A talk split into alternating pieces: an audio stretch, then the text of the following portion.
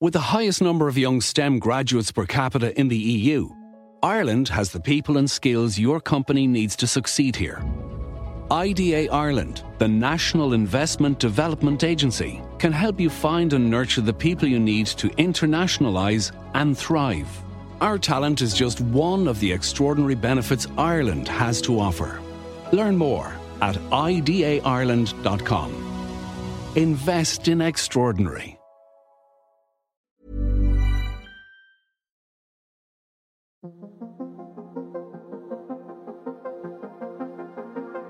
Henry Kissinger's undergraduate thesis set a record at Harvard.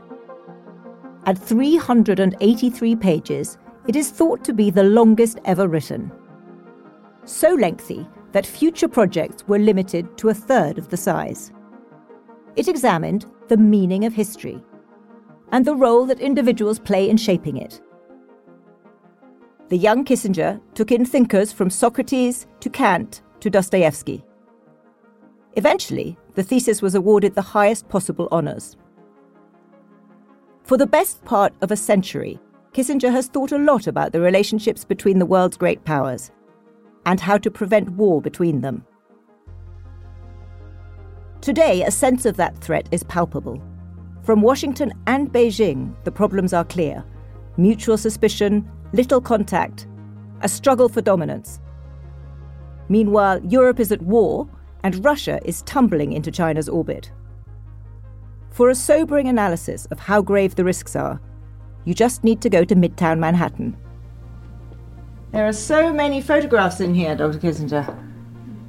And this is presidential pictures here in this corner. Two With presidents you served? Kissinger first arrived in New York in 1938 as a refugee fleeing Nazi Germany. He became one of the towering figures of 20th century foreign affairs. First as a scholar, and then a practitioner, National Security Advisor, and Secretary of State to Presidents Nixon and Ford, he shaped some of the most controversial and consequential episodes of American foreign policy. For the past half century, Kissinger emerged as a quiet counselor and emissary to presidents, prime ministers, and monarchs around the world. I'm Zanny Minton Beddoes, editor of The Economist, and this is a podcast special featuring our conversation with Henry Kissinger, which we're publishing just days before his 100th birthday.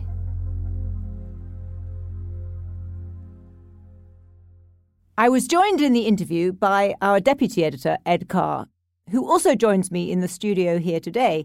Ed, hi, nice to see you. Hi, Zanny. Good to be here. What was your impression of Kissinger? Well, for me, what was really interesting is perhaps there were 20 or 30 years when Kissinger's thought wasn't especially relevant after the collapse of the Soviet Union. It was all about jihadism, about America as an overwhelming superpower. And with the rise of China and the arrival of dangerous new technologies and weapons systems, it's as if Kissinger's sort of historical relevance has come storming back. And he himself draws comparisons to the world before the First World War, with Germany as the rising power, with the weapon system, machine guns, the beginnings of tanks, the beginnings of planes and huge cannons as this enormous destructive power that was unleashed on the world. And the longer we spoke, the more engaged he became and the more focused he became, and the more insights sort of tumbled out of him. For a man who's approaching his 100th birthday, he does have an unbelievable amount of stamina. I think I was probably more tired at the end of the seven and a half hours than he was. But Henry Kissinger, you know, he's an incredibly polarizing character. He is, let's remember, a man hugely criticized, vilified even, particularly by those on the left, as a war criminal or, or at the very least as someone who was associated with terrible human rights abuses, whether from Chile to Bangladesh. And this is something that he, of course, would absolutely deny, but he is still, I think, a figure of whom many people have very strong views.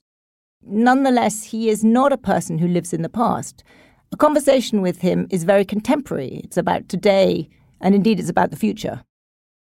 Specifically, I wanted to talk to him about how to avoid World War III. Now, that might sound hyperbolic, but having just been to Beijing and to Washington frequently, I am struck by just how poor the relationship is between the US and China. It seems genuinely broken. So that's where we began.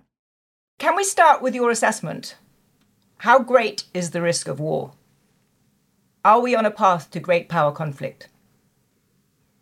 We are on a path to great power confrontation.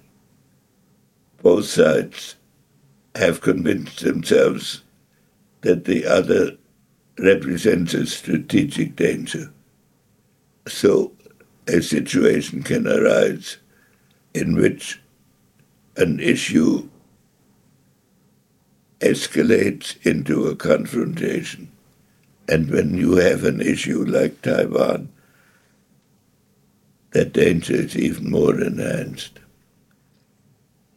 You've spent your lifetime considering the concept of world order. Put today into that historical context, how does the threat today compare with previous episodes? Well, I started thinking about this very early on in my life, probably when I was in military service during the war how to prevent such catastrophes from happening again. The conventional answer in, at the end of World War II was to prevent aggressors from imposing their will early enough so that they could not achieve military dominance. When I entered government, I turned out to be in a position in which my recommendation would be part of any final decision to go to war. I asked myself increasingly how one could have a stable system based on mutual assured destruction. But it presented us with a paradox which we, on some level, haven't solved. We can all take credit for avoiding nuclear war for 75 years. That is an important achievement. But it was never explicitly negotiated that way. So, Ed, the kind of core of Kissinger philosophy, if there is one, is that you have to think about great powers' interests and you have to use diplomacy effectively as a means of avoiding war. And I think with relations between America and China now at a half century nadir, it struck me that it was worth going back and revisiting that period when, as National Security Advisor to President Nixon, one of Kissinger's most consequential acts was orchestrating the diplomatic reopening with China. Meanwhile, Mao's forces grew stronger while the debate raged on what U.S. China policy should be. America had severed relations with China after the Communist Revolution. It refused to recognize Mao Zedong's People's Republic, dealing only with the defeated nationalist Chinese government that had retreated to the island of Taiwan. The mainland was isolated, diplomatically and economically the US had quietly sought change for a while, with messages funneled through diplomatic back channels. In 1971, Kissinger made a secret visit to Beijing, where he met with Premier Zhou Enlai. Kissinger's trip set up a much grander spectacle. Nixon announced that he would visit China himself. I have taken this action because of my profound conviction that all nations will gain from a reduction of tensions and a better relationship between the United States and the People's Republic of China. Nixon and Kissinger hoped that bringing the United States closer to China could further divide China from the Soviet Union. Dr. Henry Kissinger sits in on the talks that are animated, constructive, and frank. At the summit, face to face, two leaders who direct the destiny of one out of three persons on the earth. The gate to friendly contact, says Zhou Enlai, has finally been opened. The reception was sealed with grand banquets, and speeches from their hosts. It is the common desire of the Chinese and American people to enhance their mutual understanding and friendship and promote the normalization of relations between China and the United States. ABC News broadcast a chopstick lesson. With chopsticks, I would eat lightly. I couldn't make anything stick. Show me how you do it. Stanley, I'm told that Mr. Kissinger has improved his technique, but uh, no one knows if the president has taken chopstick lessons yet. The trip was hailed as a success. It resulted in the Shanghai Communique, which acknowledged the desire on both sides of the Taiwan Strait for one unified China without picking sides. While still in China, Kissinger explained that it was what could be lived with, but perhaps not what was perfect. It was therefore decided that each side would state its position on issues in a section. It would not pretend to an agreement which did not exist and which would have to be interpreted away in uh, the subsequent implementation. Kissinger has continued to encourage steps towards mutual understanding in the decades since his early meetings with Zhou Enlai more than 50 years ago.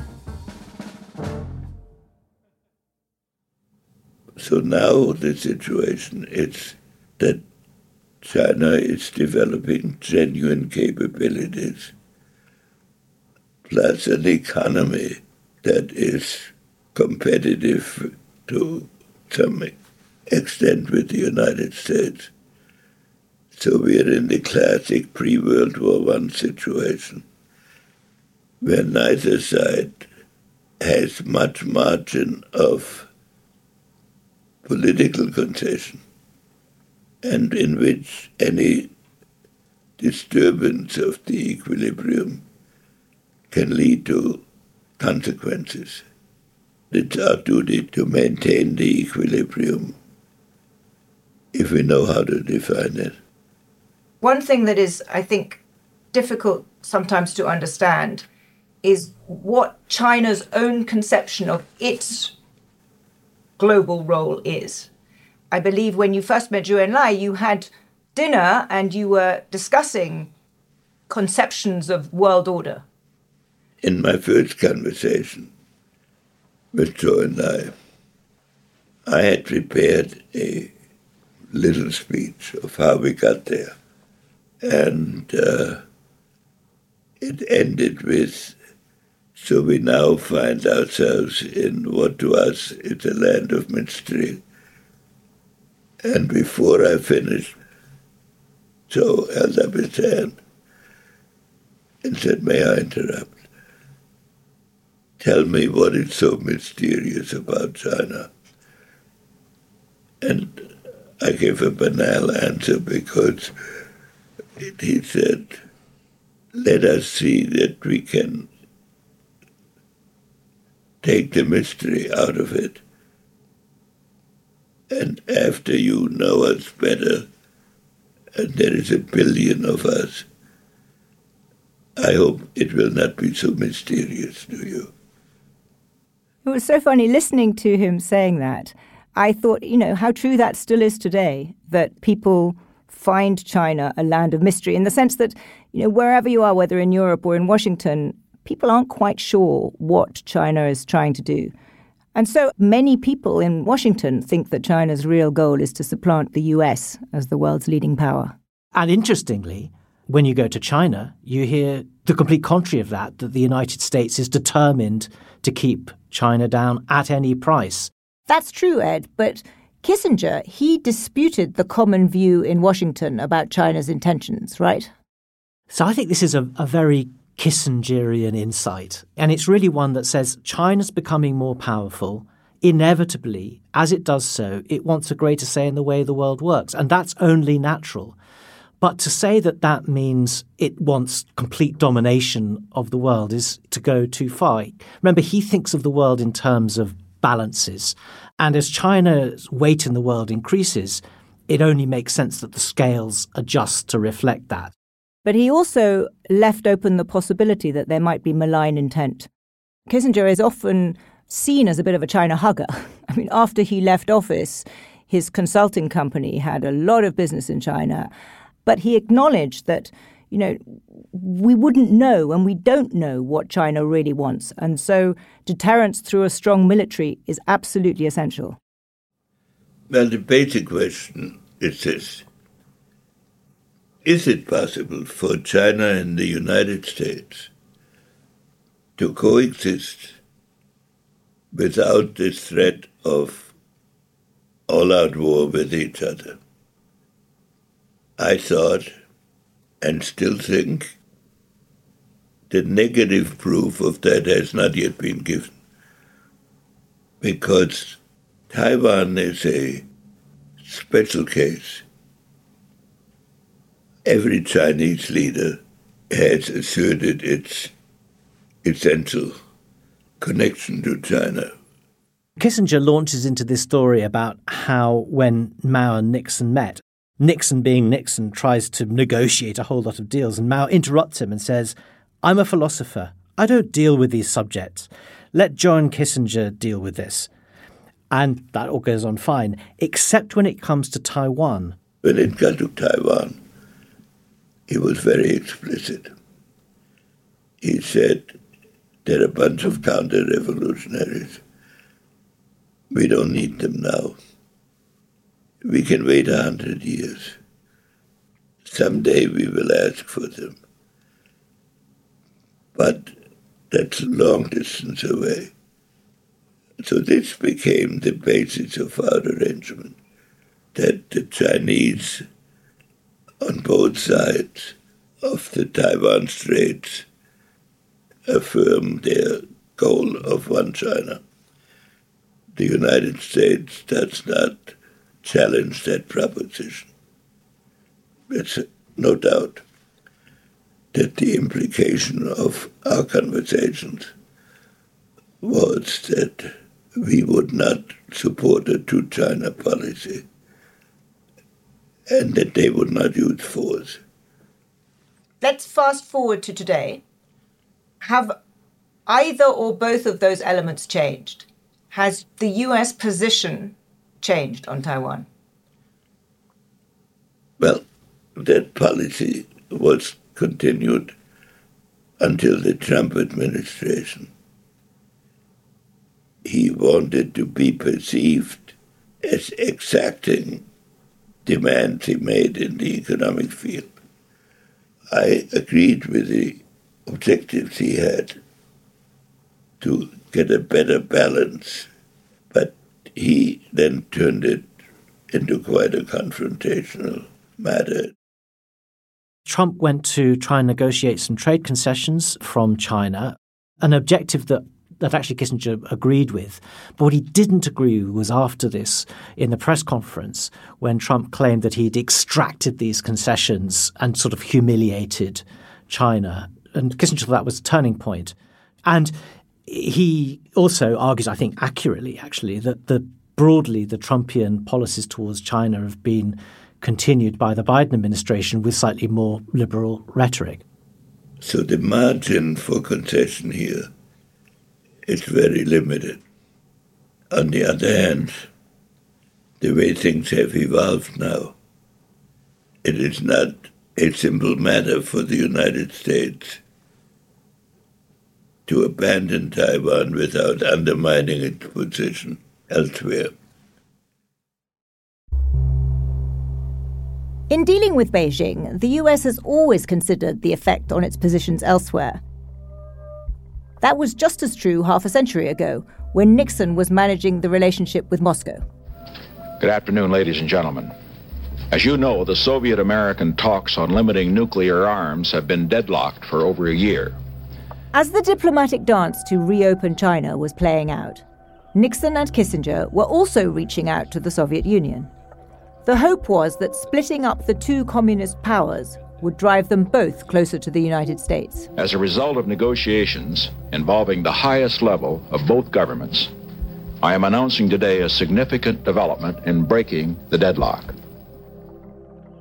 With Moscow, Washington wanted to jumpstart arms control talks and broadly lower the tensions between the superpowers, hoping that maybe the Soviet Union could encourage peace talks in the Vietnam War. Through back channel negotiations and a visit to Moscow, Kissinger and his Soviet counterparts came up with agreements to limit long range and anti ballistic missile deployment. They also set up the building blocks for detente.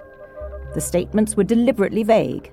The powers committed to peaceful coexistence and relations based on sovereignty, equality, non interference in internal affairs, and mutual advantage. In May of 1972, fresh off his visit to Beijing, Nixon headed to Moscow. From the Kremlin, he addressed Soviet citizens on the results of the talks. We have agreed on means of preventing incidents at sea. We have established a commission to expand trade between our two nations. Most important, we have taken an historic first step in the limitation of nuclear strategic arms. Leonid Brezhnev, the Soviet leader, reciprocated with a visit to the White House a year later.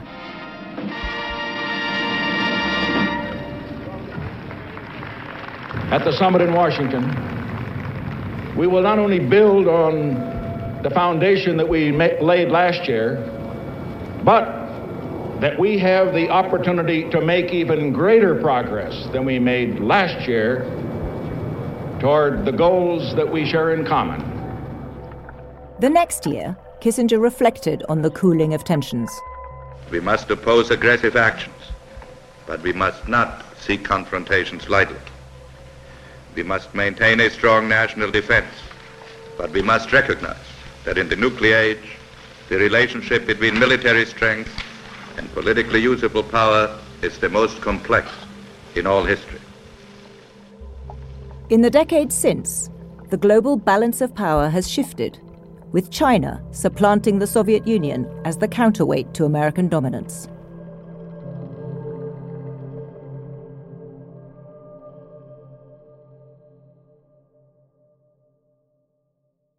And what about Russia?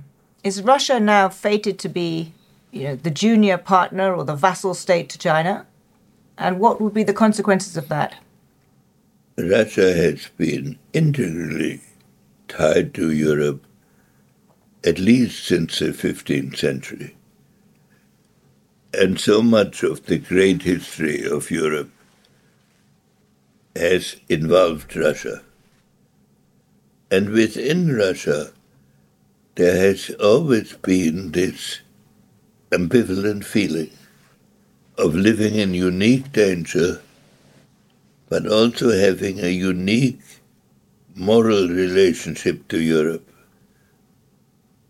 I have never met a Russian leader who said anything good about China.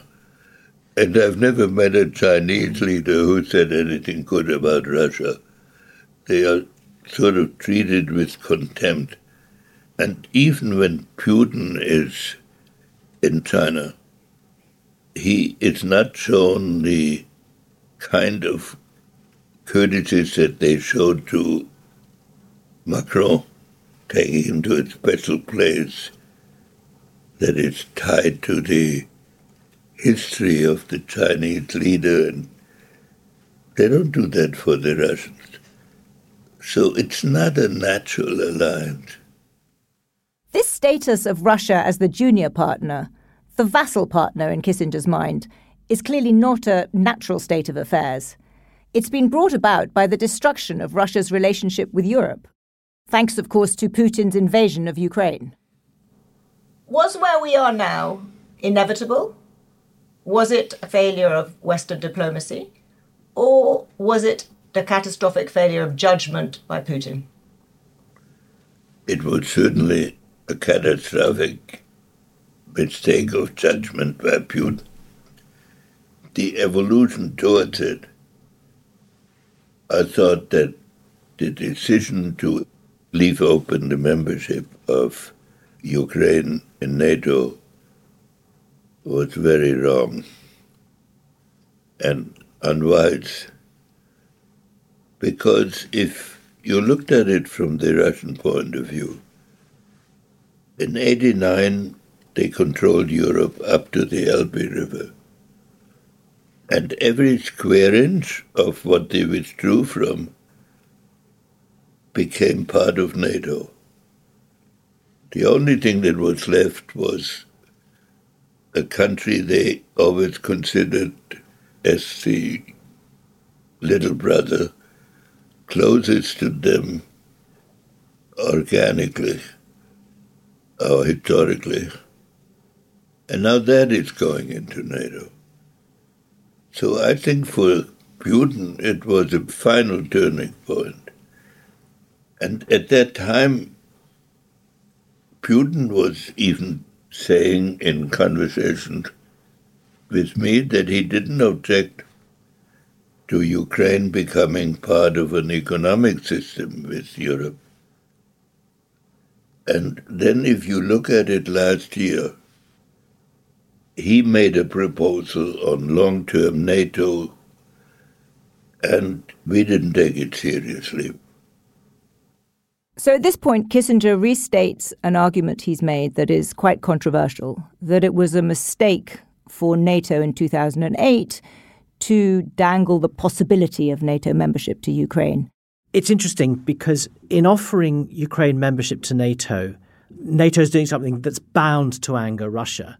But at the same time, NATO is not really serious about the offer, so it's not doing anything to protect Ukraine. So it's just adding to instability. So now we're, I don't know, two and a half hours into this mammoth conversation, and we discussed China, we discussed Russia, and then uh, Kissinger gets on to his third area of dangerous threat for the world, the third source of instability, and that is artificial intelligence, AI. Now, he clearly, and by his own admission, has no understanding of the technical side, although he does you know, mention LLMs, large language models, kind of in passing, as though he does know something about what they mean. But quite clearly, Henry Kissinger, a few years ago, decided that this new AI technology was going to be transformative and has already written one book on it, is planning another, and sees this as one of the great threats facing humanity. We may well wind up destroying ourselves and a point is now quite reachable where the machines can refuse to be shut off. Many senior scientists believe that. They know more than I do. So you have the risks that come from both the US and China acting incautiously. There are the risks that come from technology.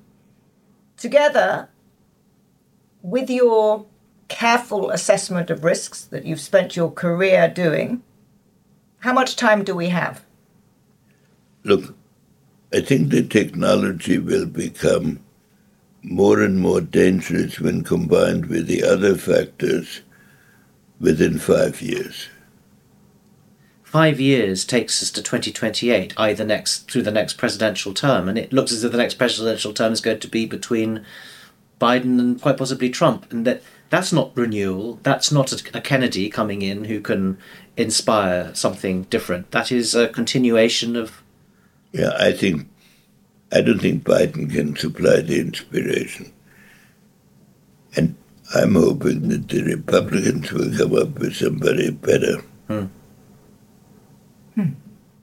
Look, it it's not a great moment in history. But the alternative is total abdication.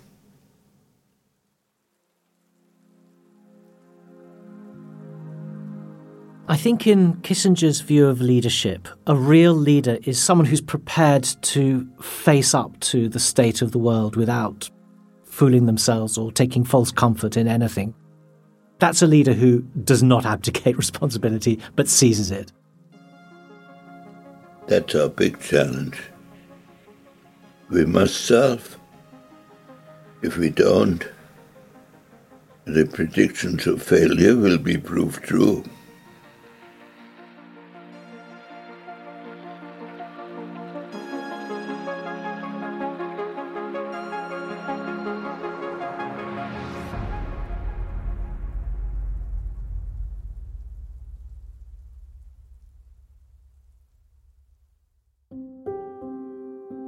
Hello, I'm Anton La Guardia, diplomatic editor of The Economist.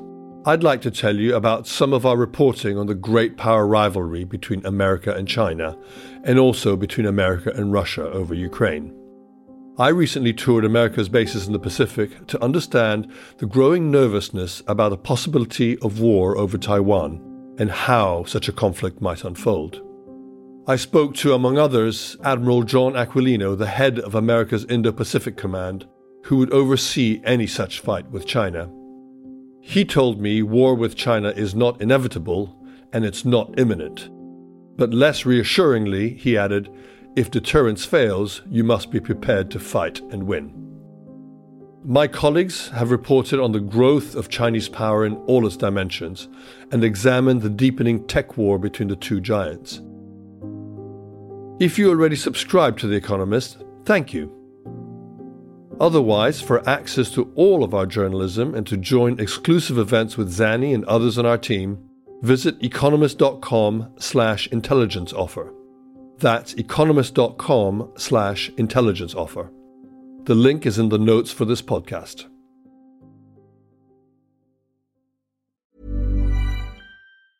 With the highest number of young STEM graduates per capita in the EU, Ireland has the people and skills your company needs to succeed here. IDA Ireland, the National Investment Development Agency, can help you find and nurture the people you need to internationalise and thrive. Our talent is just one of the extraordinary benefits Ireland has to offer. Learn more at idaireland.com. Invest in extraordinary. Here's the truth about AI AI is only as powerful as the platform it's built into. ServiceNow puts AI to work for people across your business, removing friction and frustration for your employees, supercharging productivity for your developers providing intelligent tools for your service agents to make customers happier, all built into a single platform you can use right now. That's why the world works with ServiceNow. Visit servicenow.com/ai for people.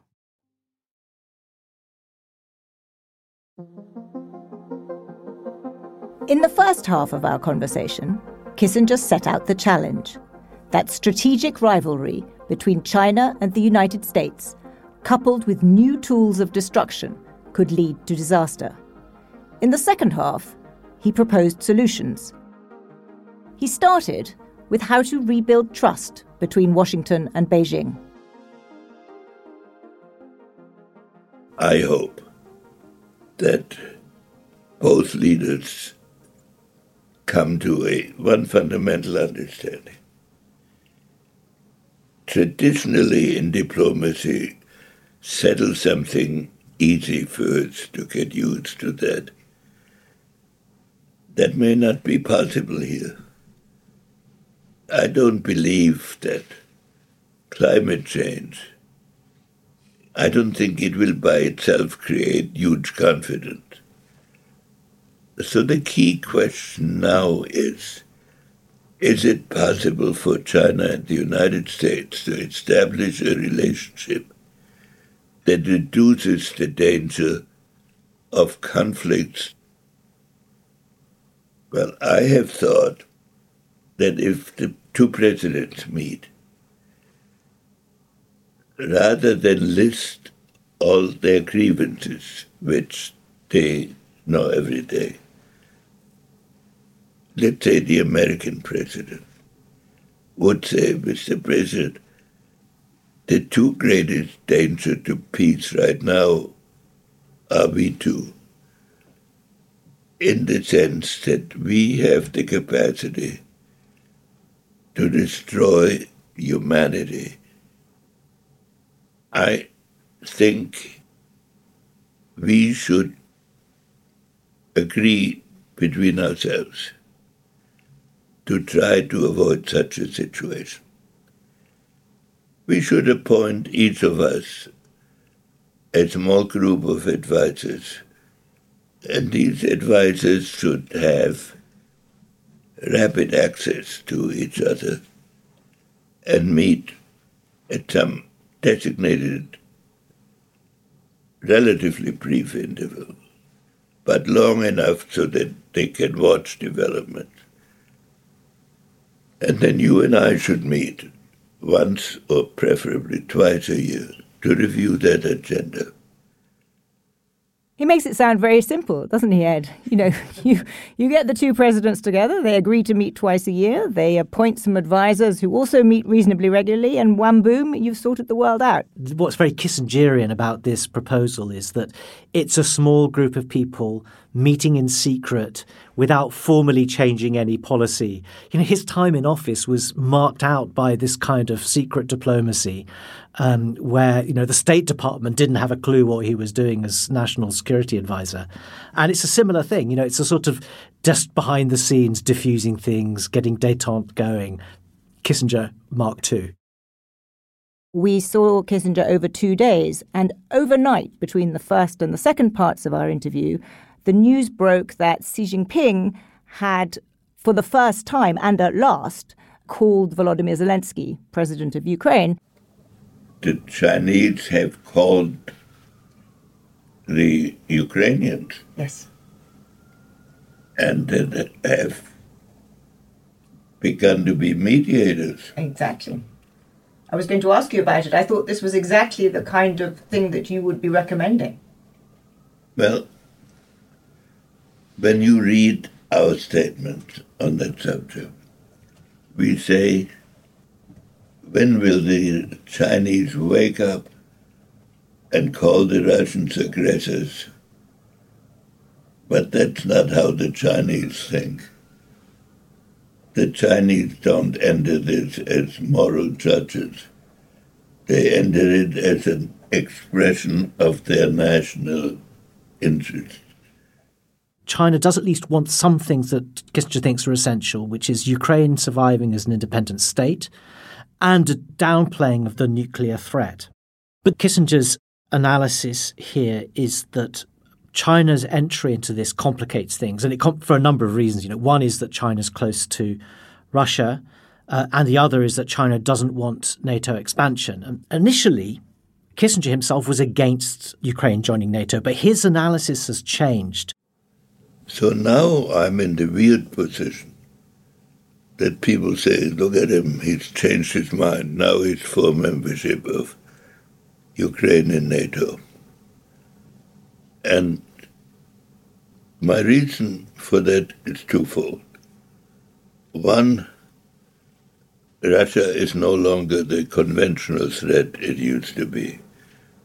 And secondly, we have now armed Ukraine to a point where it will be the best armed, most modern country and with the least experienced leadership in Europe. So, for the safety of Europe, it is better to have Ukraine in NATO. So, your argument for having Ukraine in NATO is an argument for reducing the risks of Ukraine to Europe rather than an argument about the defense of Ukraine. No, but it's also, we've proved now we're going to defend Ukraine. In my view, it's madly dangerous because the Europeans are saying we don't want them in NATO because they're too risky, and therefore we'll arm the hell out of them and give them the most advanced weapons and how can that possibly work?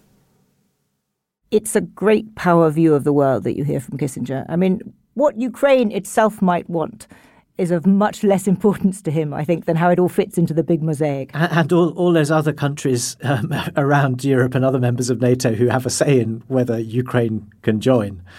And actually, that also goes for the other point that Kissinger was keen to underline, which is that Russia needs to be welcomed back into Europe it's not wise for us to say we want to split them from China.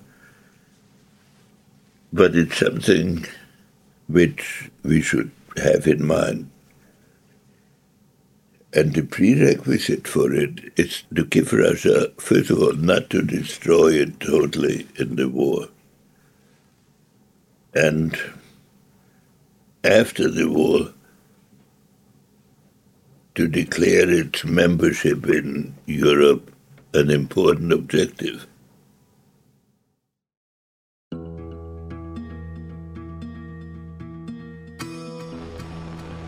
Last month, the President of the United States said nothing you young kids would do would have any effect on him.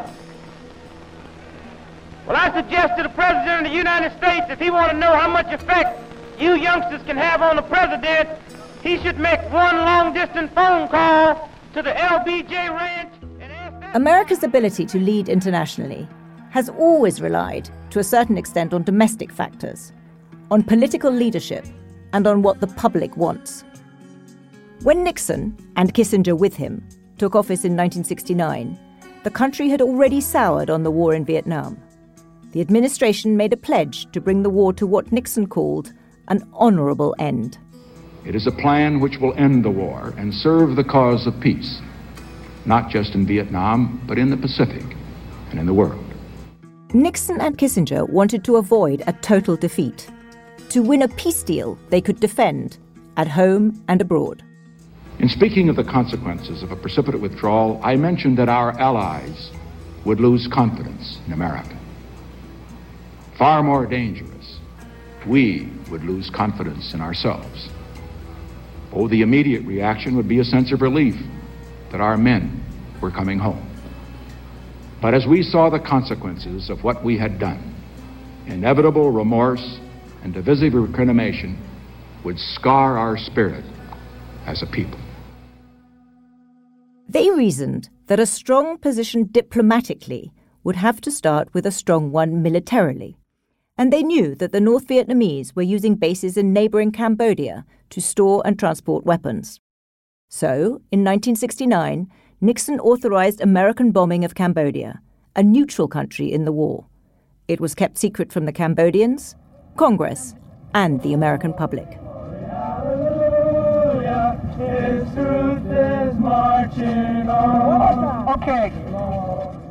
With anti war protests growing, Nixon and Kissinger felt the American people would not support any expansion of the war.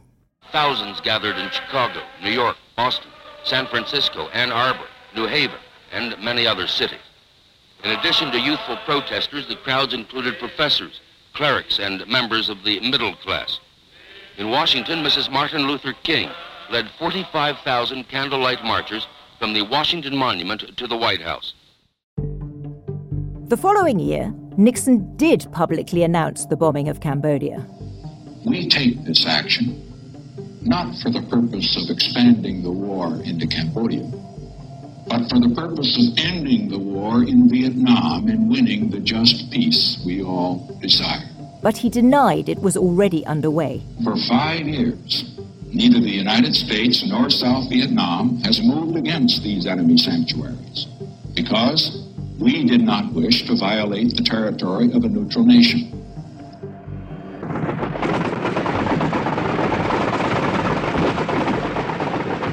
Trust in government, already weakened by the time Nixon took office, eroded further over his term.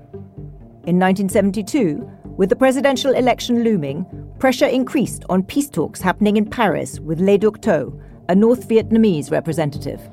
We believe that peace is at hand. We believe that an agreement is within sight Jane Fonda, the actress nicknamed Hanoi Jane for her anti war activism, cast a cynical eye on the Nixon administration, accusing them of dishonesty in their conduct of the war.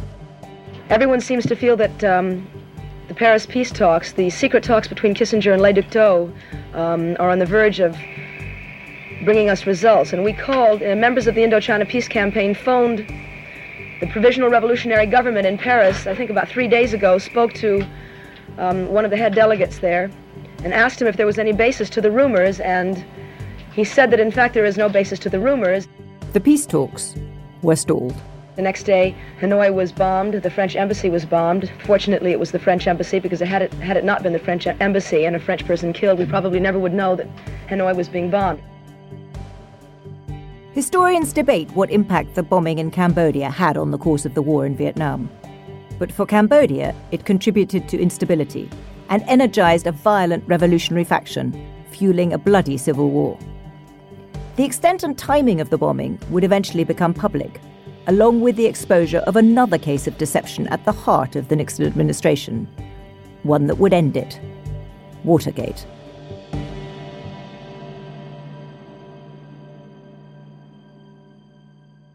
So that period, Ed, I think was the period that crystallized in the public the polarizing nature of Henry Kissinger and the sense that the US lost track of its values, what made America exceptional. But that's an assessment I think that Henry Kissinger would balk at. Kissinger thought that America was in terrible decline at the beginning of the 70s. And Nixon's foreign policy doctrine was one of living up and accepting the limitations of the US.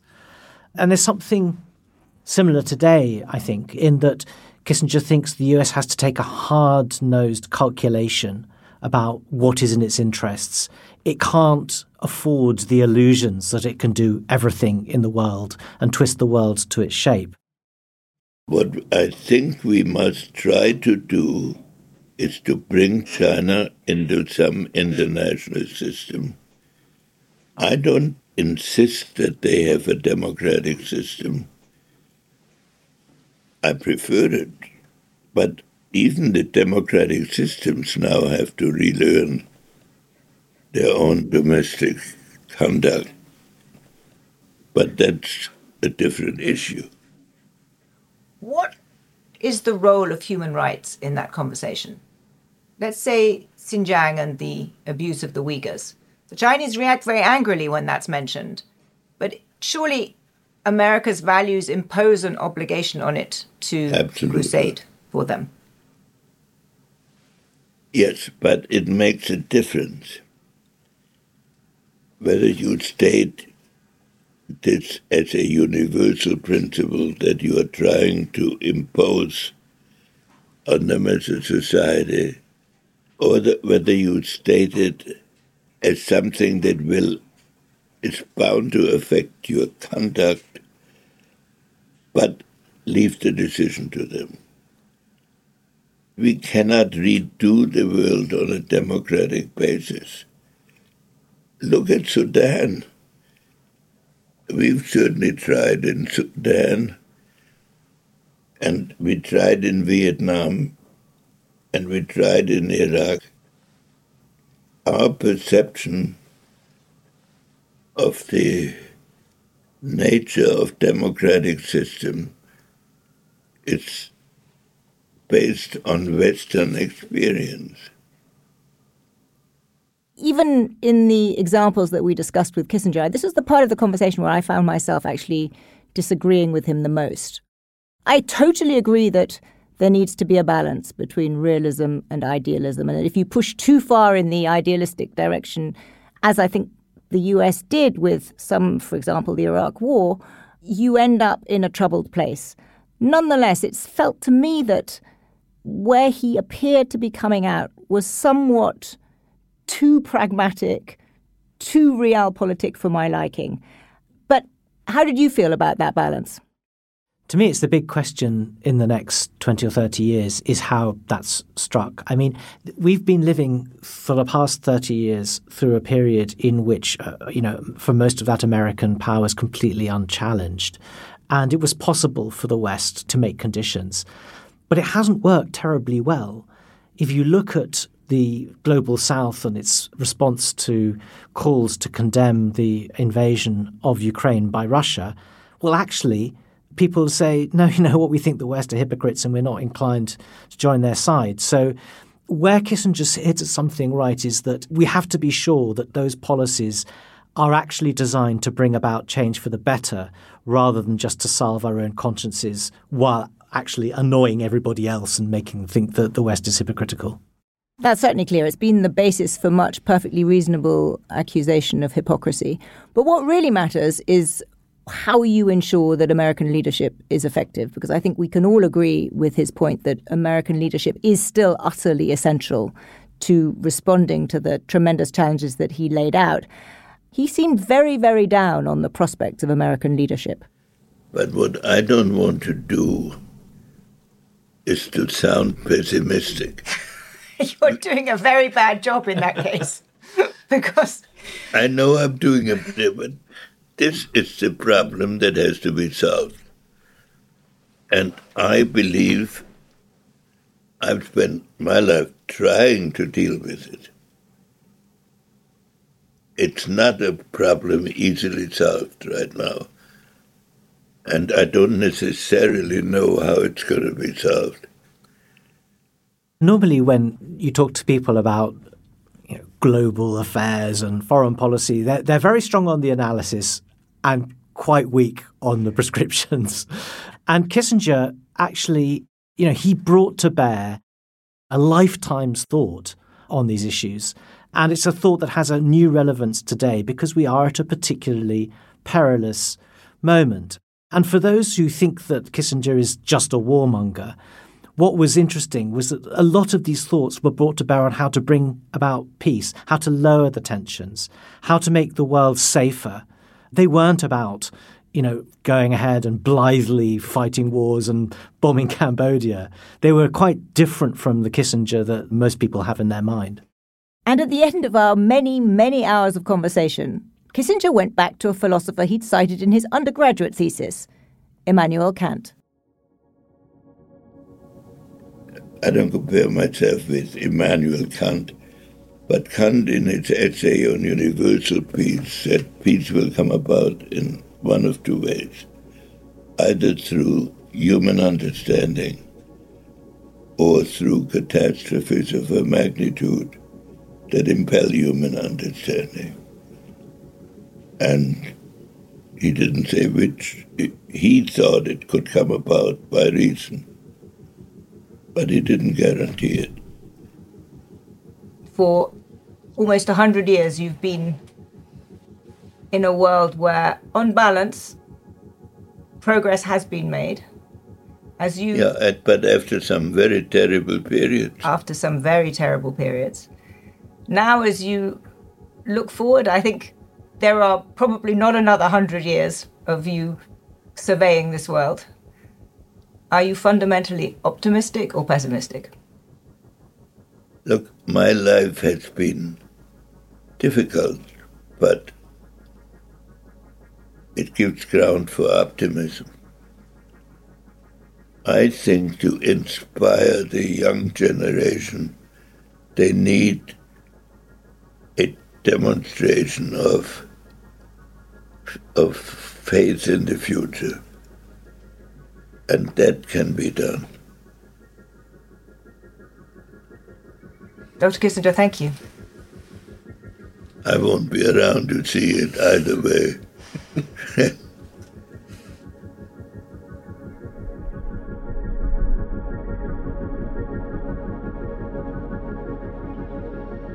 This podcast was produced by Stevie Hertz and Sam Colbert, with sound design from Weidong Lin and fact checking from Erica Shin.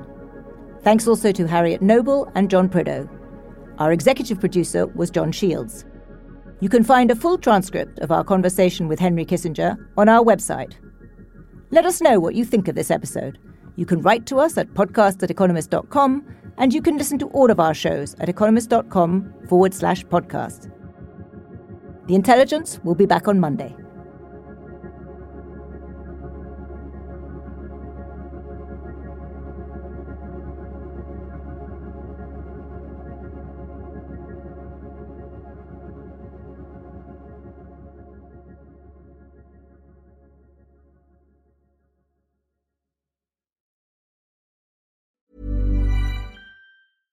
Hi, this is Matt and Sean from Two Black Guys with Good Credit. If you own or operate a business, whether it's a local operation or a global corporation, partnering with Bank of America could be your smartest move. By teaming with Bank of America, you'll enjoy exclusive digital tools, award winning insights, and business solutions so powerful you'll make every move matter. Position your business to capitalize on opportunity in a moment's notice. Visit bankofamerica.com slash banking for business to learn more. What would you like the power to do?